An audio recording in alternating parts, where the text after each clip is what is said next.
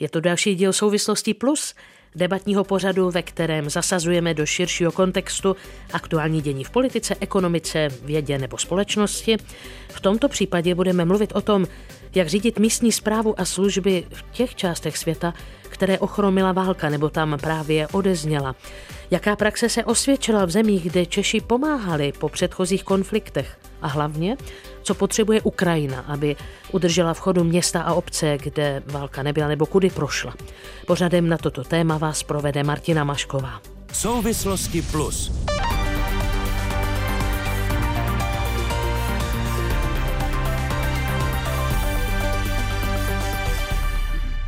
Mé pozvání do této diskuse přijali Martin Dvořák, náměstek ministra zahraničí. Dobrý den. Dobrý den. Působil jako starosta v povalečném Kosovu ve městě Istok. Jeho hlavní agendou je dnes pochopitelně Ukrajina. Vítejte. Děkuji za pozvání. Zdeněk Miller je logistikem lékařů bez hranic. Má zkušenosti hlavně z Blízkého východu, byl na misích v Sýrii, Iráku, Libanonu. Zná dobře situaci na palestinských územích, včetně Gazy. Vítejte. Díky za pozvání. A Ondřej Nádvorník je dlouholetý pracovník organizace Člověk v tísni. Působil v Gruzii, Moldavsku, ale má také zkušenosti z dalších zemí Arménie, Baku a Ukrajiny, kterou dnes budeme hodně probírat. A teď se věnuje také inovacím humanitární a rozvojové práci. Srdečně vítám i vás. Dobrý den. Zkusme si tedy prosím teď nastínit tu atmosféru krajiny po bitvě, řečeno přeneseném slova smyslu trochu, co je třeba zajistit po válce, co je, pane Dvořáku, a bude z vašeho pohledu nejdůležitější zajistit v těch oblastech Ukrajiny, kudy válka prošla? Hmm, tak já se musím přiznat, že úplně přesně nevím, jaká je aktuálně přesná situace v těch jednotlivých místech Ukrajiny, ale asi nebude o moc jiná než v jiných místech, kde skončila válka nebo se přehnal nějaký velký konflikt. Takže většinou se to pořadí stanoví od toho, že nejdřív musíte ty lidi dostat nějakým způsobem do bezpečí, to znamená dostat je pod střechu nebo jim vybudovat rychle nějakou alespoň provizorní střechu nad hlavou. Musíte zajistit zásobování, musí mít vodu vodu a musí mít aspoň ty základní potraviny. No a potom začínají ty další věci, jako jsou léky, lékařská péče, posttraumatická péče pro ty lidi, kteří jsou nějakým způsobem skutečně hodně sfrustrovaní a nešťastní. No a pak už samozřejmě dostáváme ty ještě vyšší stupně civilizace, protože i v dobách těsně po válce musí někdo uklízet odpadky a musí téct voda a musí fungovat eh, lékařská péče, musí se postupně otevírat znova obchody, aspoň s tím základním zbožím. No a postupně to potom, když to jde dobře, tak to přibývá až po ty luxusnější věci. Takže to je asi ten základní žebříček, jak by to mělo postupovat. Teď jsme samozřejmě v té úplně prvotní fázi. Vím, že mm, společnost Člověk v tísni, obracím se teď na Ondřeje Nádvorníka, který je dnes naším hostem z této organizace, se vlastně dlouhodobě stará o regiony na Ukrajině a teď vlastně vpadla také do té situace pomoci ještě během akutního válečného konfliktu. Co jsou ty nejnalehavější potřeby teď aktuálně? Předpokládám, že ještě humanitární. Tam je obrovská potřeba humanitární a e, liší se samozřejmě podle toho, jestli to je oblast té frontové linie na východě, kde už probíhá vlastně ten konflikt e, v nějakém rozsahu už od roku 2014, anebo jestli je to na západě Ukrajiny, e, nebo vlastně v těch místech, která jsou čerstvě vlastně, nebo nedávno osvobozená od ruských okupantů. A tak, jak to tady e, zmínil e, pan náměstek, vlastně je tam nějaká e, hierarchie těch potřeb, to znamená úplně na začátku, pokud tam probíhal konflikt, tak je to bezpečí, to znamená zaprvé odminování a prostě to, že ty lidi vůbec můžou na to místo se vrátit, nějaké odklízení trosek a tak dále. To většinou teda jako zajišťuje armáda, civilní ochrana. A pak přichází ta základní infrastruktura, což třeba už poskytujeme my jako humanitární organizace, to znamená přístup k potravinám, k vodě, nějaká ta první psychosociální pomoc, protože eh, mnoho těch lidí jsou eh, traumatizovaní a potřebují vlastně už co nejdřív začít to nějak zpracovávat. A pak je vlastně teda vracení těch základních takových těch služeb, jako jsou školství, zdravotnictví, sociální péče pro ty nejpotřebnější. A samozřejmě důležité je vlastně co nejdřív také začít s nějakým poskytováním živobytí v momentě, kdy vlastně je možné zase, aby postupně začaly rozvíjet obchod a živnosti, tak je vlastně potřeba přestat tam vozit eh, jakoby humanitární pomoc typu, jako jsou, jako jsou potraviny a spíš třeba podpořit lidi, kteří nemají eh, živobytí třeba přímo penězmi, aby si vlastně mohli kupovat ty věci sami a aby podpořili tu místní ekonomiku. To jsme nastínili situaci na Ukrajině, teď vlastně čerstvou akutní. Já se snažím představit si to, když teď slyšíme, eh, že část lidí se snaží vracet třeba už i do oblasti Kijeva, byť eh, starosta Vitalij Kličko říkal, ještě nejezděte, ještě to není tak bezpečné. Ale řekněme, že prostě třeba ještě může trvat poměrně dlouhé období, kdy tam prostě ti lidé budou mus, muset žít v podstatě s konfliktem, já nevím, ve, ve vedlejším regionu. Teď, co je to první, když se někdo takhle vrátil do oblasti, kterou prošla válka a Teď je potřeba zajistit ty základní věci. Já se obracím na Zdeňka Millera, který působí jako logistik lékařů bez hranic. Co musíte zajistit? Co se musí technicky udělat? Ono strašně záleží, jak říkal pan kolega, na té míře eh, destrukce nebo rozložení toho regionu. Pokud se bavíme o nějakých městech, které byly kompletně vybombardované, tak tam vlastně nezůstal kámen na kameni a pro ty lidi je opravdu ze všeho nejdůležitější zajistit eh, nějaký bezpečný přístřeší a základní věci, jako je voda, jídlo, záchody.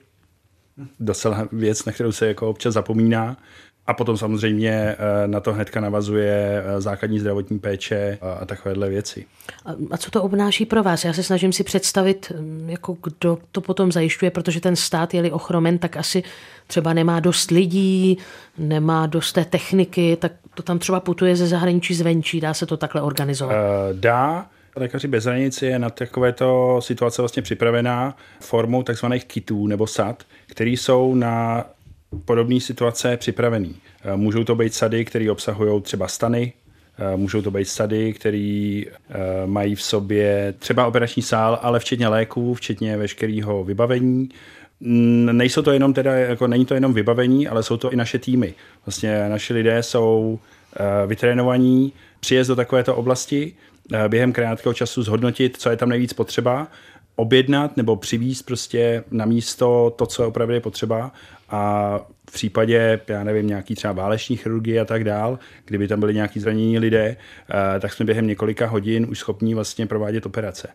Takže si to mám představit třeba trochu jako stanové městečko, které tam vyroste. Může to být třeba tak rychle. Eh, v nějakých jiných kontextech, kde jsem, kde jsem působil, například třeba v eh, iráckém Tikritu, tak to město bylo dost decimované ale uh, furt tam ještě fungovaly nějaké služby, byly tam eh, budovy, takže jsme naše, uh, naše mobilní kliniky, který, které jsme tam hnedka vlastně od prvního dne spustili uh, pro to vysídlené obyvatelstvo, tak uh, jsme fungovali v nedostavených uh, developerských projektech. Tam vznikla nějaká nová čtvrť, ovšem její stavba byla přerušená tím, tím konfliktem s islámským státem tenkrát.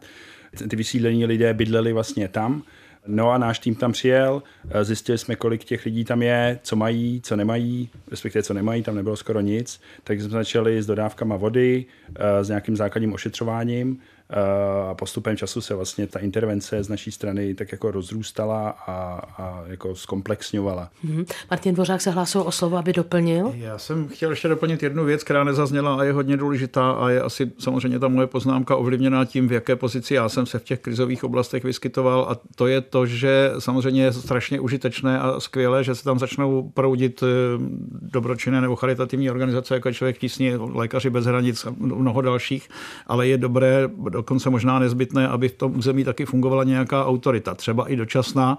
Já jsem měl to potěšení, že jsem byl jednak teda členem dočasné autority v Kosovu a potom ještě v Iráku po pádu Sadáma, kdy vlastně ta předchozí vláda nějakým způsobem zmizí, rozpadne se, přestane fungovat a přitom je potřeba právě třeba tu humanitární pomoc na tom území koordinovat, což je ambice, kterou nemá žádná z těch dobrovolných organizací, ale je potřeba tam co nejrychleji instalovat někoho nebo nějakou autoritu, která bude schopná tu, tu aktivitu tam koordinovat což se odehrálo jak v Kosovu, tak v Iráku.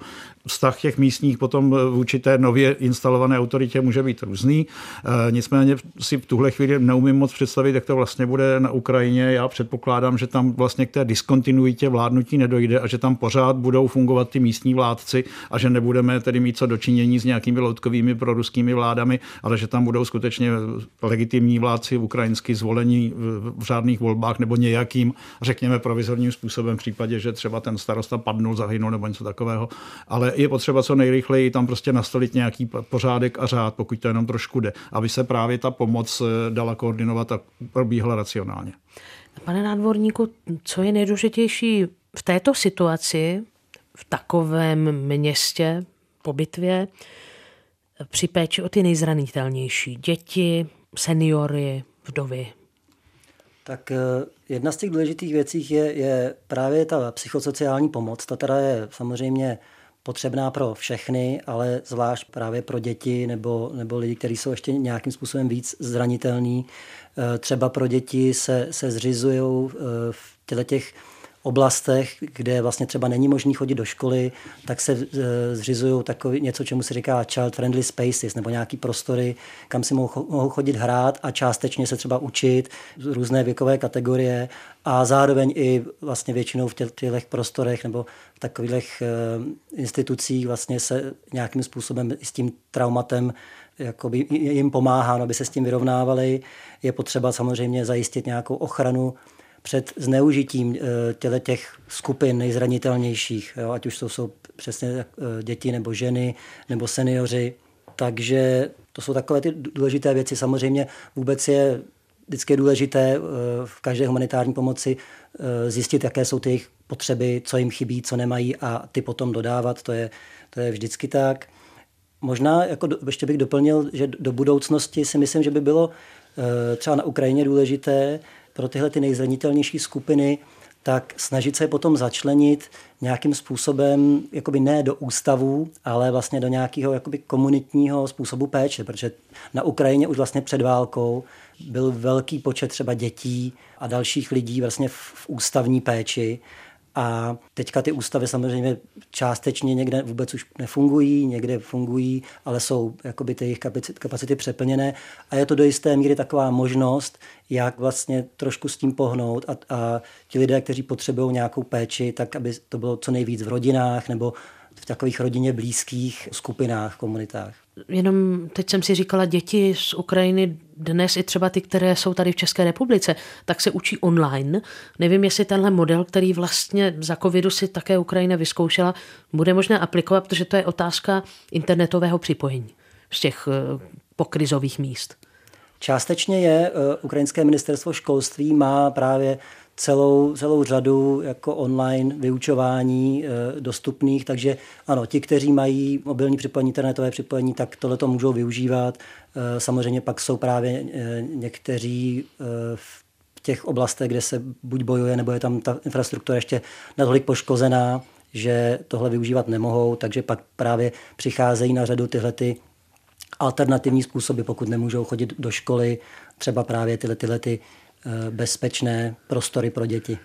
Mě zaujalo v tom, o čem jsme mluvili, že vlastně v nějaký okamžik je potřeba jakoby zastavit vysloveně ty dary a zajistit to, aby už to místo nebo já nevím, ten region, aby mm, jako začal sám fungovat. Co je v téhle situaci důležité, aby se obnovily záležitosti, jako je průmysl, zemědělství, teď nechávám stranou tu klíčovou věc, že tedy Ukrajina je pořád ještě považovaná za zemědělskou velmoc.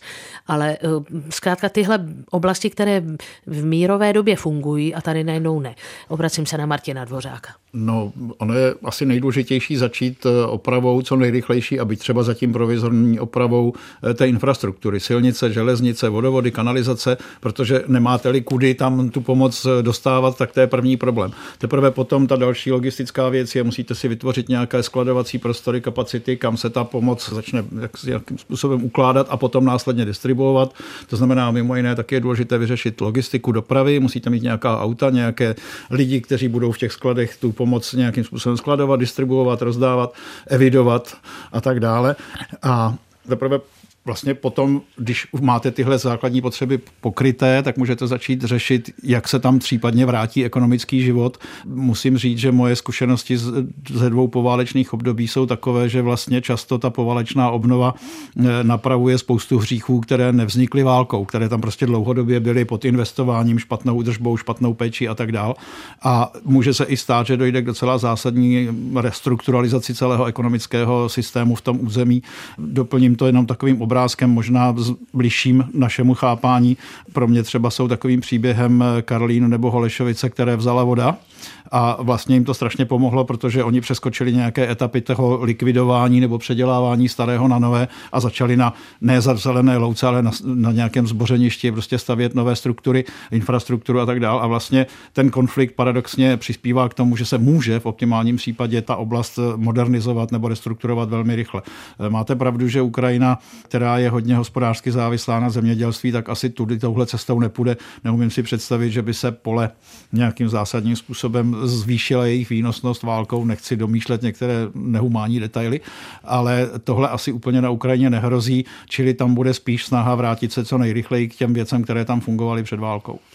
Ale v řadě těch zemí je to přece jenom ještě trochu, mm, je tam citlivá situace, bezpečnost není úplně stabilní. Setkali jste se ve své praxi, ve na svých eh, pobytech v těch krizových oblastech, že by to, co jste pečlivě vystavěli, nebo ta péče, kterou jste připravili, eh, najednou přišla na zmar, protože se tam zase objevila nějaká eskalace konfliktu.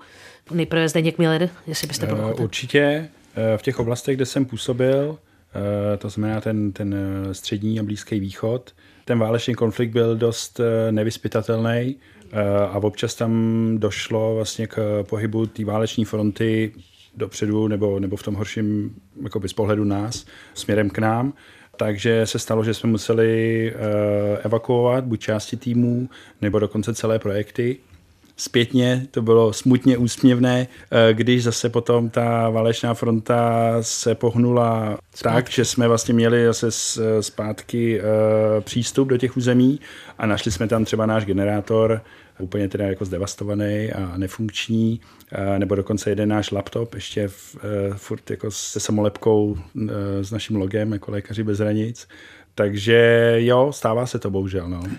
Martin Dvořák doplňuje? Mě, nám se, já jsem to zažil taky několikrát opakovaně, stává se to, teďka jak jste se na to zeptala, tak první, co mi neskočilo, eh, tak bylo, když jsme byli v Iráku 2003 po pádu Sadáma, eh, tak my jsme tam byli v takzvané skupině českých expertů, kteří měli pomáhat návratu Iráku do normálního života. A měli jsme tam sebou experta na obnovu energetických sítí, čili on objížděl ty transformační stanice a vysoké napětí, je tohle všechno po širokém okolí. A nejdříve zjišťoval škody a potom scháněl kapacity kapacity na jejich opravu a bohužel opravdu hodně často se stalo, že se podařilo nějakou věc opravit, dát ji zpátky do provozu a přes noc to nějaká nepřátelská skupina znova vyhodila do povětří. A byl to takový trošku nekonečný boj. A to nemluvím samozřejmě o případech, které se stávají všude, že čerstvě natažené dráty elektrického vedení někdo ukradl jak řídit místní zprávu a služby a další důležité součásti života v těch oblastech světa, které ochromila válka, nebo tam právě odezněla. O tom dnes diskutujeme v pořadu Souvislosti Plus.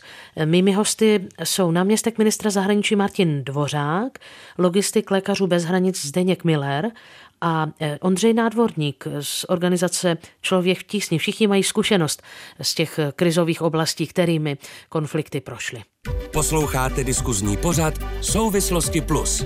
Premiéra ve středu po 20. hodině večer na Plusu. Tak a teď, e, co se osvědčilo v těch zemích, kde v minulých letech Češi pomáhali, kde jste pomáhali. Co by se dalo vlastně použít jako, odborně se občas říká case study, jo? co se dá použít jako nějaký modelový příklad eh, pro poválečnou obnovu Ukrajiny, byť Teď jsme ještě v té fázi akutního konfliktu.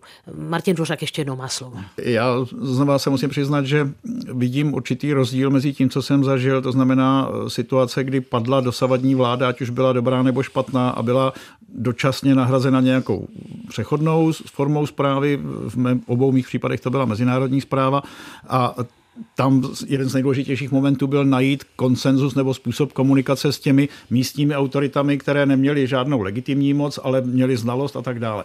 Něco jiného bude, předpokládám, na Ukrajině, kde já bych osobně byl velmi proto, abychom co největší míru zodpovědnosti dávali právě těm místním autoritám, pokud možno zejména teda těm legálně zvoleným, protože nikdo nezná tu obec, to město tak dobře jako starosta nebo radní, který tam s těmi sousedy žije, chodí s nimi do hospody, je na fotbal a prostě ta znalost místního prostředí prostředí je strašně důležitá a nemyslím si, že existuje nějaký generální recept na to, jak si hierarchizovat ty nebo prioritizovat ty jednotlivé záležitosti, tak jak je potřeba je udělat a neuděláte to dobře, pokud nebudete dobře komunikovat s někým místním. A když si vzpomínáte na tu situaci v Kosovu, vy jste tam tuším jel už čtyři měsíce po bombardování, takže eh, tam asi ta otázka bezpečnosti byla v té chvíli ještě klíčová etnický konflikt. Etnický konflikt bohužel, troufnu si říct, neskončil dodnes, akorát, že je tak jakoby trošku umrtvený nebo pod pokličkou a obávám se, že je to záležitost generací. Eh, samozřejmě v každé poválečné situaci musíte počítat s bezpečnostními riziky, která by pro vás měli v ideálním případě identifikovat zejména vojáci nebo služby k tomu specializované, které vám dají mapy, kde může být zaminované prostředí, dají vám nějaká varování, co nemáte dělat, že nemáte šlapat na čerstvě zoranou půdu a podobně. Můžu vám říct, že že ty zážitky z toho bezpečnostního školení, když přijedete poprvé do válečné oblasti, jsou docela drastické. Pro mě to byl zážitek na několik dnů, jsem to rozdýchával a říkal jsem si, co já tady budu dělat. Ale e, myslím si, že jako většina lidí si na to posléze zvykne. Zvyknete si na leda, co zvyknete si na to, že v noci se ozývají výbuchy a naučíte se otočit na druhý bok a spát dál, protože je to dost daleko. A nebo naopak, že je čas zmizet. Ale e, to nebezpečí je prostě součást té mise a každý, kdo se tam vydá, tak s tím musí počítat, je na to připravený, někdo víc, někdo mí, někdo až na místě zjistí, že to buď dává s nás nebo hůř, ale Nemyslím si, že to je, že, že nějaká obava z toho rizika je něco, co by determinovalo nebo nějak zásadně ovlivňovalo činnost těch lidí, kteří se tam vypraví. Oni to dělají z přesvědčení, z dobré vůle. Samozřejmě i za peníze to se nevylučuje, ale jedou tam dobrovolně a protože to chtějí dělat. Takže já bych tam neviděl žádnou velkou překážku k tomu dělat to správně. Pane nádvorníku, vy máte zkušenost z Ukrajiny.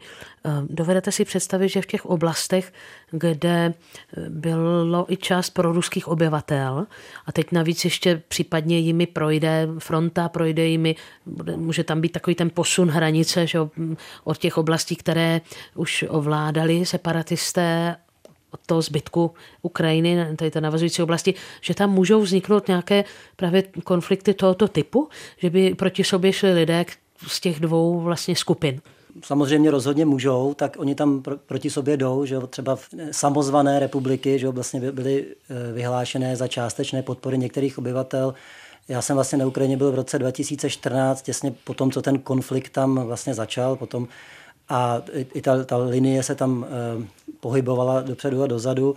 Vybavuje se mi jedna příhoda, kdy jsme právě byli v nějakém takovém sanatoriu, které bylo tako předěláno na takový dosavadní uprchlický tábor a tam byly dvě staré paní, které prostě uprchly, byly spolu na pokoji a strašně se hádali, protože jedna byla právě pro tu Doněckou republiku nezávislou a druhá byla pro ukrajinská a my jsme se vlastně snažili a ta místní se snažili trošku jako uklidnit, že vlastně. Já, já jsem myslela spíš, nebo ráda bych tu otázku zpřesnila na to, jak to může komplikovat tu poválečnou zprávu těch regionů. To určitě je jakoby zásadní to prostě lze vidět ve všech možných eh, těch kontextech, kdy vlastně ti lidé spolu nemůžou koexistovat pořádně. Třeba na Balkáně to bylo vidět velmi dobře. My, my v současné době máme po nevím, skoro 30 letech té války máme projekt vlastně v bosenském Mostaru, který je vlastně zaměřený právě na to, aby eh, se pokusil trošku přispět ke směřování těch etnických skupin tam, i když třeba valná většina toho srbského obyvatelstva potom odešla po té válce, ale vlastně je to pořád aktuální 30 let potom. To znamená, jo, v momentě, kdy opravdu dojde k etnickému konfliktu a, a vlastně vaši sousedi že jo, jsou ti, kteří vlastně eh, na vás střílí nebo prostě uh, útočí a nebo páchají nějaká zvěrstva, tak tohle to je potom velmi těžké vlastně tam, tam nějakou místní zprávu a potom tu, tu obnovu dělat. Právě třeba v tom Mostaru vím, že po válce eh, se to vlastně rozdělilo nejdřív na nějakých jako šest asi autonomních oblastí a, a teprve asi po deseti letech vlastně to přešlo pod jednu místní samozprávu, ale zase ještě ta je teďka rozdělená, jo, takže tam je nějaká autonomie. V tomto smyslu myslím, myslím, že na té Ukrajině vlastně tam je ta část, jako, která není okupovaná, je daleko jednotnější. Jo? I když jsou tam různá etnika, můžou tam být asi i různé názory, eh, růz, různí politici byli podporovaní, ale teď vlastně si myslím, že se jako semkli a proto si myslím, že, že opravdu ta místní zpráva tam, kde nebude, nebude okupovaná, tak tam nebude ten problém, aby prostě dál fungovala nějakým prostě standardním demokratickým procesem a řídila tu eh, obnovu vlastně. Sbíráme v tomto pořadu zkušenosti eh, lidí z praxe, kteří poznali ty krizové oblasti. A eh, mě zajímá teď i ta zkušenost z Blízkého východu, který zná náš Zdeněk Miller, Nevím, jestli případně byste chtěl uvést i situaci na palestinských územích, kde přece jenom ta nenávist je specifická řadu let. Jak se to promítalo do vaší práce a do, do záležitostí, jako je snaha o, o nějakou humanitární pomoc, případně obnovu toho regionu, jako je pásmo Gazy? E, naše organizace pracuje na principu neutrality. To znamená, že tu naší e, pomoc zdravotní se snažíme nabízet vlastně úplně všem bez rozdílu stran, bez rozdílu politického vyznání, bez rozdílu náboženského vyznání a tak. Což otevírá dveře. Uh, ke všem těm jo, komunitám. Je to pravda. Uh, v tom palestinském projektu, kde jsem fungoval, ten byl vlastně v pásmu Gazy, tam to bylo v úzovkách vlastně zjednodušení tím, že vlastně v pásmu Gazy se nenachází nikdo jiný než palestinci. Takže vlastně ty naše projekty byly zaměření vyloženě pro ně. Uh, nicméně ty naše projekty jsou prostě otevření pro každýho a poskytujeme prostě zdravotní péči všem bez rozdílu. Hmm. Tak snažíme se ještě uvést nějaké příklady z jiných zemí světa, kterými prošli mý hosté, abychom ilustrovali tu dobrou praxi, která může pomoci Eh, usnadnit zprávu zemi, kterou ochromil konflikt. Můžeme zůstat na Blízkém východě, protože Martin Dvořák působil také v Iráku. Tam ta bezpečnostní rizika, ty komplikace pro nějaké dlouhodobé rozvojové projekty, jste, to jste pocitoval jak?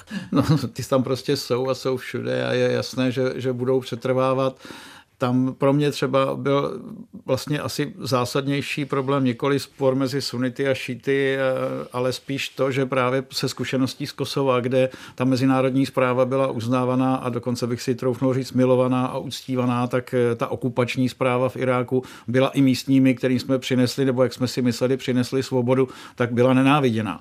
Eh, to byla pro mě hodně nová situace a vlastně se to, snažím se to dostat k té otázce, na kterou jste se ptala. To znamená, ono nejenom, že tam máte nějaké vnitřní pnutí, ale taky je velice důležitý ten vztah právě mezi tou dočasnou instalovanou autoritou a tím, jak je akceptována těmi místními a to není úplně jednoduché. A pak je tu ještě jeden aspekt a to je to, že ano, válka, společná tragédie, ten národ velmi natěsno vlastně přivede k tomu pocitu národního sebeuvědomění, soudržnosti a statečnosti a odvaze a tak dál, ale ono to strašně rychle pomine. Ve chvíli, kdy ten tlak mezinárodní nebo vnější začne slávnout, tak samozřejmě začnou okamžitě boje o mocenskou strukturu, o podíl na moci, o jednu židli na radnici v budoucí městské radě, což jsem zažil v přímém přenosu a e, máme konec konců vlastní zkušenost, e, tedy někteří z nás pamětníci e, z, z listopadu 89, kdy na nějakou dobu se ten národ neskutečně semknul v tom, že teda konečně ty komunisty vyženeme a sotva se to povedlo, ono se teda nepovedlo hned, ale co jsme, sotva, sotva jsme si mysleli, že už se to povedlo, tak jsme se začali rvát o tu kořist neskutečným způsobem a to, co předtím fungovalo nějak do, samo od sebe, protože lidi měli společný cíl a zájem, tak jsme se začali hádat hádat. A to se samozřejmě odehráje vlastně v každé té společnosti, možná ještě o to víc právě, protože je frustrovaná, protože prošla těmi traumaty a, a někudy musí ta, ta zloba nebo ta, ta, ta špatná energie musí někudy ven. Takže ve chvíli, kdy zmizí ten vnější nepřítel, tak se začne hledat nepřítel doma a e, je to další nebezpečná fáze vývoje těch poválečných oblastí.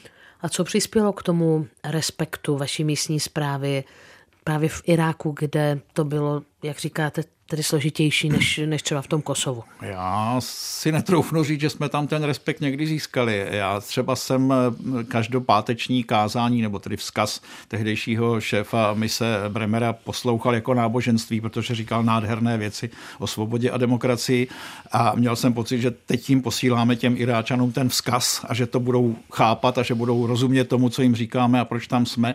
A pak jsem seděl v Sadámově paláci v té obrovské hale s tím jeho portrétem a s těma raketama a tam u velikého stolu, kde vlastně všichni, co jsme byli v té misi, tak jsme se tam společně stravovali tak u oběda se mnou seděla zjevně irácká dívka, mohlo jí být tak 20, 25, velmi kvalitní angličtinou, na krku měla beč, že patří k nám, tedy k té dočasné zprávě.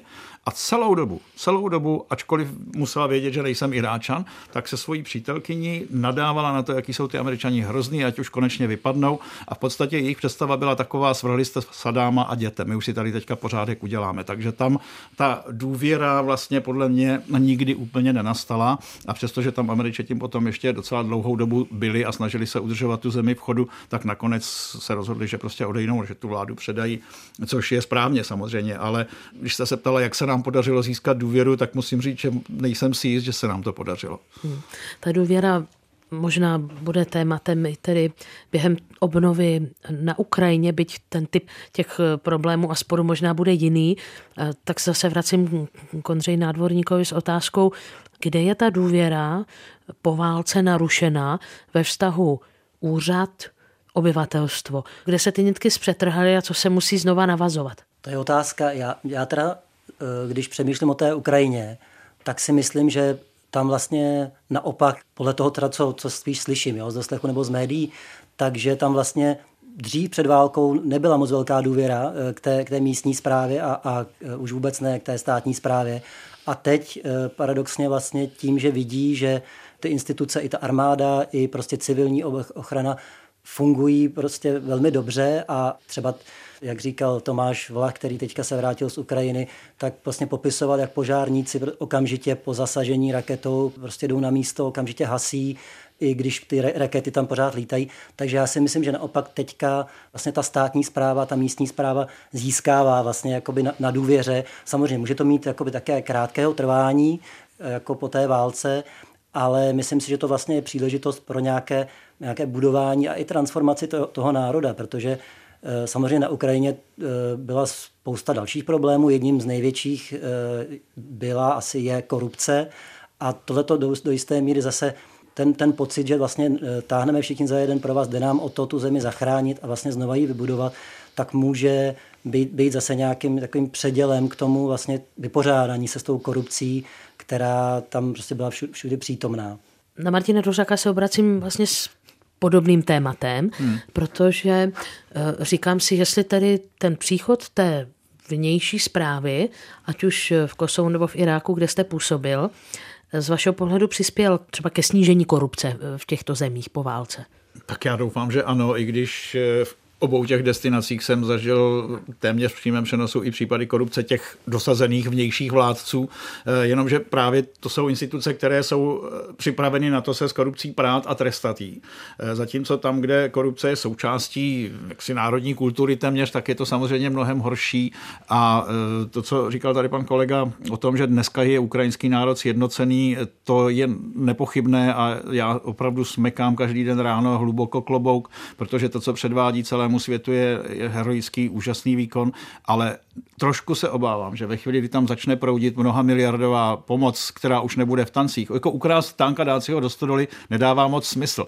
Ale ve chvíli, kdy tam budou proudit peníze a budou se rozdělovat na, na projekty, tak nepochybně tam bude velké nebezpečí právě toho, aby se velká část takhle získaných peněz nepostrácela, nebyla rozdělena mezi kamarády, protože prostě to tam takhle fungovalo po desetiletí a ta Ukrajina se tím pomalinku prodírá směrem k lepším časům. Určitě ano, věřím tomu, že od dob, kdy já jsem byl na Ukrajině v roce 2004, tak se posunula úplně někam jinam, ale že by, že by lidé ze svatého nadšení prostě přestali aspirovat na to, že si z toho společného dílku něco přihrábnou k sobě domů, to si myslím, že se očekávat nedá a bude to jeden z těch úkolů eh, té budoucí mezinárodní, tam nebude mezinárodní zpráva, ale řekněme mezinárodní pomoci, pohlídat právě to, aby ty prostředky v co největší míře došly tam, kam skutečně mají dojít a k čemu jsou určeny a neskončily zase v nějakých černých fondech na volební vítězství některé strany a podobně. Ještě než se dostaneme detailněji k té případné budoucí pomoci i finanční pro Ukrajinu, tak eh, vrátím se k té chvále, kterou tady vyslovil Ondřej Nádvorník na adresu civilní ochrany eh, na Ukrajině a eh, obrátím se ještě na Zdeňka Millera s otázkou, co je důležité pro organizaci té civilní ochrany v těch krizových oblastech, tam, kde třeba působíte i vy lékaři bez hranic, pro případ, že by se ty boje opět vrátily? Já to trošku rozšířím, tu otázku s dovolením. Navážu na to, co říkal pan náměstek ohledně toho ustanování art autorit a fungování těch místních samozpráv a tak dál. Vlastně ty, ty projekty nebo ty intervence e, naší organizace a hádám, že i vlastně všech organizací, není nějaká jako kovbojská akce, že bychom někam jako naskákali, najeli s autama, rozbalili tam stany a začali tam jako operovat lidi. Jo.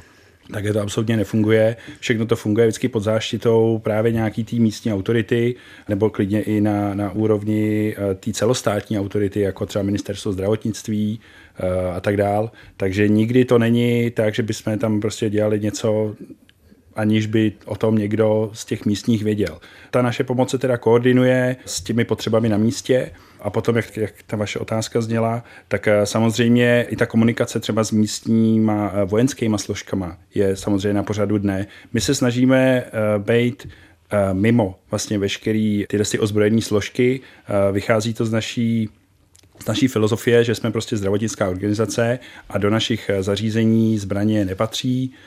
To znamená, že kdokoliv přijde, ať je to nějaký, já nevím, místní domobrana, ať je to voják, ať je to policista. Každý musí odezdat pistoli nebo svoji zbraň, než, než přijde k, k nám do projektu.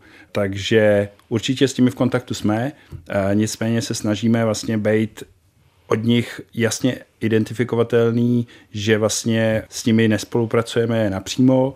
A vychází to z toho, že my jsme tam pro ty pacienty. Nejsme tam, aby jsme někomu dělali nějakou jako záchranku nějakým, já nevím, ozbrojeným složkám nebo nějaký domobraně. Nebo ochranku. Vůbec, přesně tak. Takže se snažíme být vlastně jakoby mimo ty ozbrojené složky, ale nicméně samozřejmě nějaký kontakt, nějaká komunikace, nějaká koordinace tam jako vždycky je. A co bývá nejtěžší tady v, těchto situacích? Si vzpomněte nějaký příklad? Uh, jo, mám vlastní příklad. Uh, to bylo z oblasti kolem Mosulu, když vlastně probíhala taková ta finální bitva s islámským státem. Uh, došlo tam k obrovskému vysídlení několika set tisíc lidí, kteří byli umístění asi 70 km na jich od Mosulu, původně na dočasném uprchlickém táboře na místním letišti a potom se to rozrostlo úplně do neuvěřitelných jako rozměrů. Jenže jelikož tam ty, eh, ty samozprávy fungovaly tak nějak, jako že tam si každý trošku dělal, co chtěl, tak eh, jeden ten, jeden ten tábor byl pod zprávou nějaký právě místní milice. To byli nějaký chlapíci, v nějakých maskáčích, ale vlastně nikdo nevěděl vůbec, jako kdo to je, odkaď jsou, co to je zač. A nicméně jsme viděli, že hlídají kemp, kde bylo asi 20 tisíc lidí a kde nebylo jediný zdravotnický zařízení a jakákoliv zdravotnická pomoc, tak jsme potřebovali v rámci těch prvních vlastně průzkumných hodin až dní zjistit, co se tam vlastně děje a já jsem byl právě členem toho průzkumného týmu a když jsme přijeli k té bráně, tak eh, nás samozřejmě zastavil hnedka voják, jako a kam jdeme a co chceme. A já se říkal, že jsme od lékařů bez hranic, že tady děláme tohleto eh, a potřebovali bychom se podívat dovnitř a zjistit, jaká tam je situace. Tak mě pozval do nějakého stanu, takového temného, který byl hnedka za branou. A tam sedělo prostě pět asi nejvostřejších vypadajících chlápků, co jsem kdy viděl taky ty typický, typický prostě Iráčany s těma obrovskýma knírama, že jo, s těma, s těma obrovskýma uh, kulometama nebo těma uh, kalašníkovama. Uh, tak jsme se tam posadili, já jsem byl prostě také maličkatej, nicméně já jsem tam reprezentoval uh, naší, naší organizaci a ty naše činnosti, takže jsem jim to tam s pomocí uh, mýho, mýho asistenta vysvětlil, co tam děláme. Deset minut mě prostě poslouchali, fakt tam bylo ticho jak v hrobě.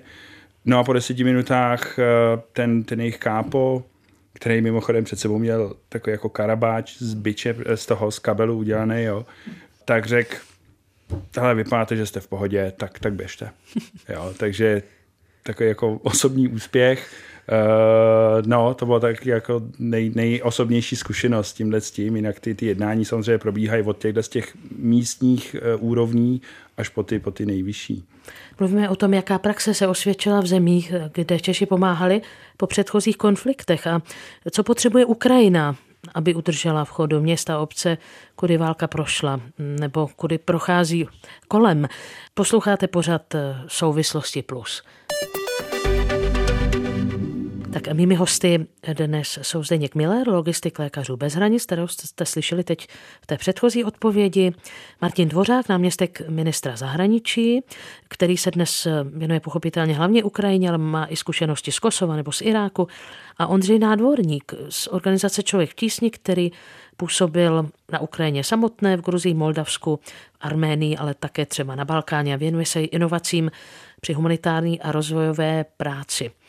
Mluvili jsme o sdílení nějaké dobré praxe, kterou jste zažili v jiných zemích, ale teď bychom se pokusili mluvit o tom, jak aktuálně pomáhá Česko, tady ty různé segmenty České republiky a jaká možnost tedy je otevřená pro Ukrajinu. Jak tedy aktuálně pomáhá český stát na Ukrajině? Ptám se nejdřív Martina Dvořáka. Tak já se musím pochlubit za ministerstvu zahraničí a za našeho pana ministra, protože on byl na Ukrajině ještě předtím, než vlastně ten otevřený konflikt vypuchnul, nicméně už se k němu schyloval, už jsme všichni tušili, že se něco děje. A byl tam tenkrát eh, vlastně se svým kolegou z Rakouska a ze Slovenska v tom slavkovském formátu takzvaném. A když byl teďka na podobné návštěvě ve stejné sestavě v Moldávii, tak jsme říkali, no, aby to tam nepokračovalo podobně jako na Ukrajině. A mimochodem Moldavsko může být další v řadě, ale už tenkrát tam vezl neúplně zanedbatelnou humanitární pomoc v podobě těch o kterých jste mluvil, těch balíčků první pomoci, které část té dodávky letěla přímo rovnou s ním v tom letadle, tehdy se ještě dalo lítat letadlem a další část se potom převážela sanitkami, které vlastně během té cesty sloužily jako přepravní a rovnou tam v té oblasti zůstávaly, ale to bylo ještě před válkou, zatímco po té, co to vypuklo, tak já musím říct si, že opravdu v bezmezném obdivu smykám před eh, českou, českou náturou nebo českým národem, protože jsme svědky naprosto bezprecedentního objemu pomoci.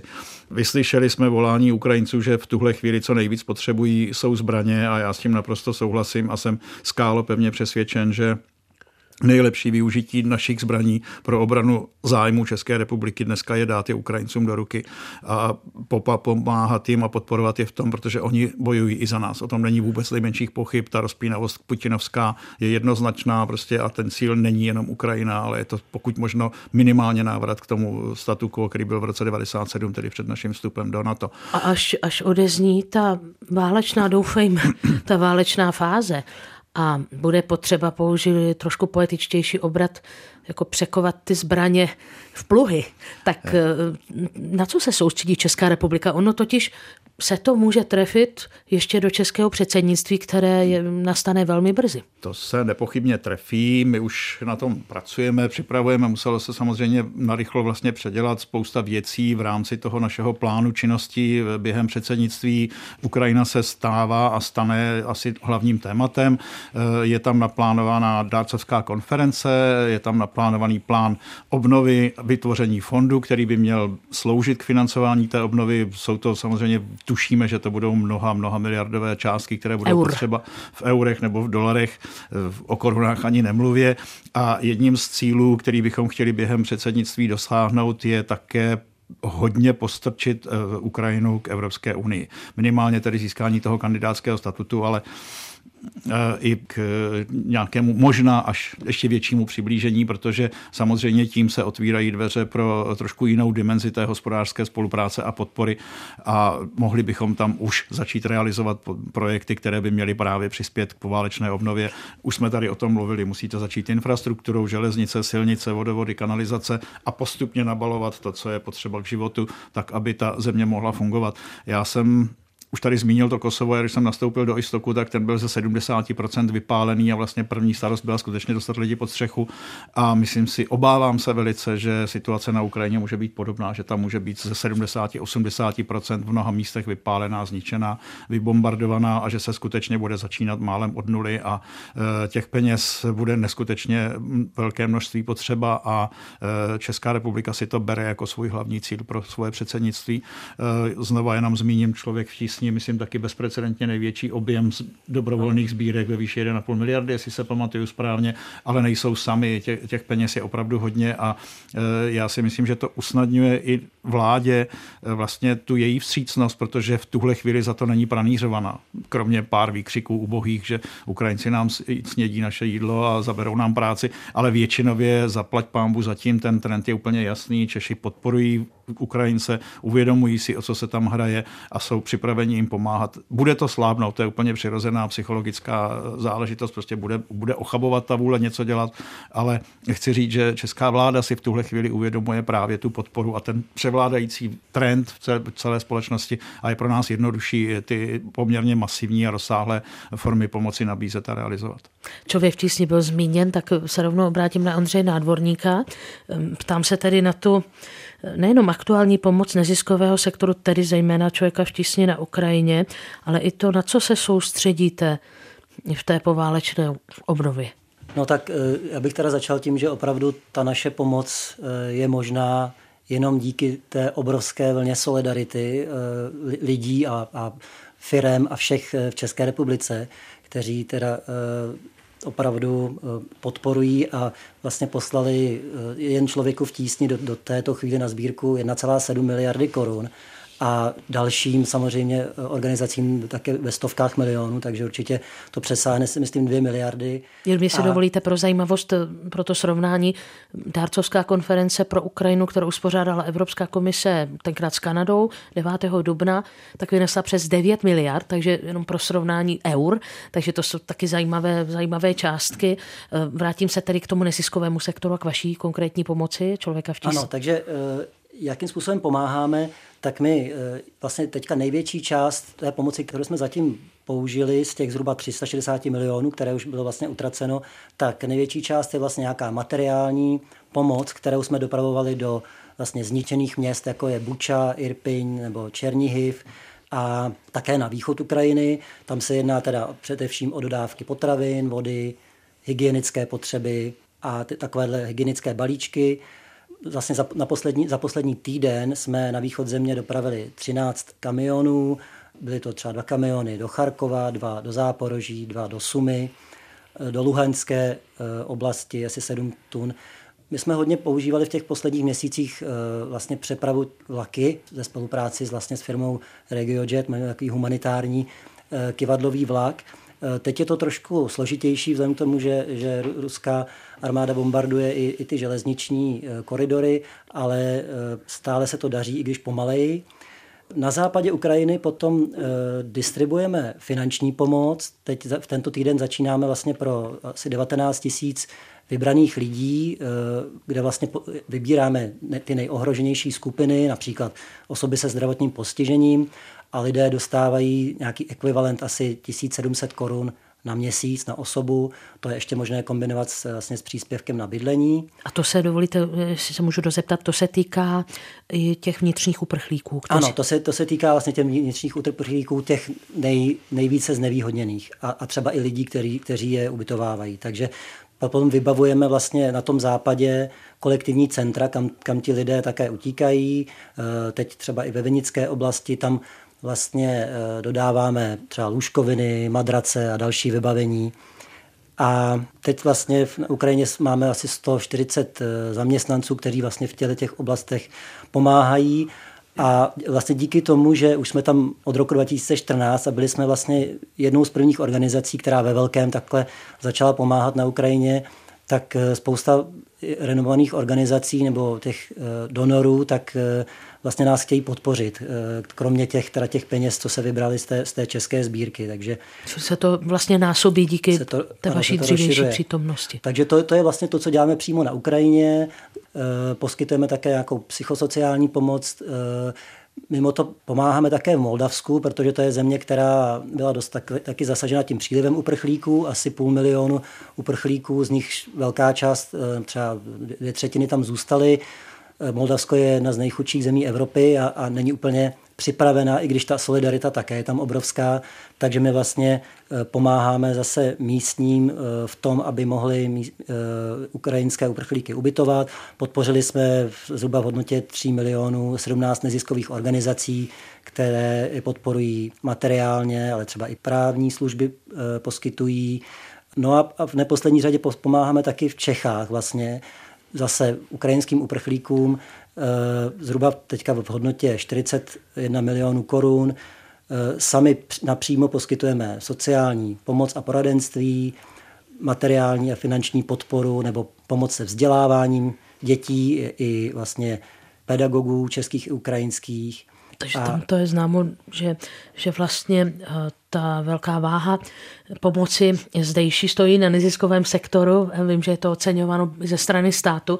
A my tady mluvíme o tom, jak můžeme Ukrajině pomoci. Mluvili jsme o tom, jak pomáhá český stát, jak pomáhá neziskový sektor a tážeme se, jak může Ukrajině pomoci veřejnost, tak i lékaři bez hranic fungují na základě vlastně dárcovství. Že? Tak pokud by někdo třeba zvažoval, že by chtěl podpořit tuto formu pomoci Ukrajině, ať už akutně nebo potom v té nějaké poválečné fázi, tak co konkrétně by podpořil v případě těch operací lékařů bez hranic? Tak lékaři bez hranice konkrétně na Ukrajině zaměřují hlavně na ty zdravotnická zařízení, co ty poslední čísla jsem, jsem četl, tak eh, se tam poslalo už přes 200 tun materiálu, léků a, a jako materiální pomoci. V současnosti tam působí 120 mezinárodních pracovníků a přes 200 místních. Jo, naše organizace vlastně eh, funguje tak, že nejenom, že prostě posíláme naše pracovníky po celém světě, ale snažíme se zapojovat eh, ty, ty místní komunity, protože, jak říkal eh, pan náměstek, že vlastně ty ty místní znají ty, ty poměry, ty různé vazby, vztahy a tak dál. Takže se snažíme pomáhat na té Ukrajině i tímhle tím způsobem.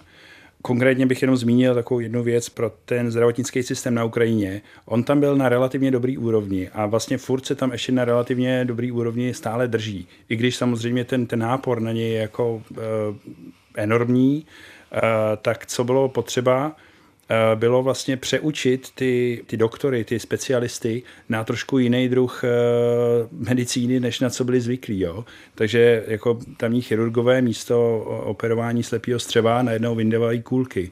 Eh, ty nemocnice nebyly úplně připravené na na velký příliv uh, zraněných uh, v, během krátké doby, což znamená takový ty scénáře na, na hromadá neštěstí, tak uh, tohle se taky naše organizace snaží, snaží tam podporovat. Takže ty finanční částky od případních dárců by, by mířily přesně na, na tyhle ty činnosti, které se tam snažíme suplovat nebo, nebo zlepšovat. Pokusili jsme se vám aspoň trochu nastínit, co může pomoci Ukrajině, aby dokázala vlastně udržet v chodu svá města, obce, svoji, svoji zprávu po válce nebo v těch oblastech, kde válka momentálně sice není, ale kudy prochází nebo prochází kolem. Uváděli jsme několik příkladů ze zahraničí, které znají naši hosté ze své zkušenosti osobní, když působili. Otázka na závěr pro mm, pana náměstka Martina Dvořáka, náměstka ministra zahraničí. Eh, vy jste mluvil o tom rozdílu, který by způsobilo, jestli Ukrajina je nebo není kandidátskou zemí Evropské unie, případně pak ještě eh, by už se posunula na ten vyšší status. Jak by to bylo řádově? Protože teď mluvíme o jednotkách miliard, které by se sezbíraly na dárcovských konferencích a kdyby byla kandidátskou zemí, tak se to nějak řádově finančně posune? Já si nemyslím, že by ten zásadní rozdíl byl v objemu těch peněz, protože tam je to hlavně o dobré vůli těch dárců. Tam je to spíš, ten, ten rozdíl by spočíval spíš v, v jednoduchosti cesty, jak se k těm penězům dostat, jak je rozdělovat do jednotlivých evropských projektů a jednotlivých kapitol, tak jak je má Evropská unie nachystané. Už by to mělo škatulku. Už, už by to mělo škatulku a už by to mělo nějaký mechanismus na zpracování, rozdělování a tak dále. A myslím si, že eh, jestli samozřejmě máme určité pochybnosti o tom, jestli Ukrajina ve válečném stavu je schopná naplňovat ekonomická kritéria pro členství v EU, tak jestli někdo dneska ukazuje svoji odanost hodnotám Evropské unie, svobody a svobodě, demokracii, úctě k lidským právům, tak je to Ukrajina Ukrajina a za to si zaslouží nějaký speciální přístup.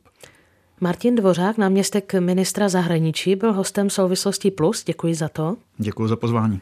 Stejně tak Zdeněk Miller, logistik lékařů bez hranic. Děkuji, že jste přišel. Děkuji za pozvání. A Ondřej Nádvorník ze společnosti Člověk v tísni, který se věnuje také humanitární rozvojové práci. Díky za, váš, za účast v této diskusi. Díky za pozvání, naslyšenou. Martina Mašková děkuje za pozornost vám všem. Kdo jste poslouchali náš pořad, vrátit se k němu můžete pochopitelně na stránkách plus rozhlas.cz nebo i v podcastových aplikacích. Těším se na slyšenou.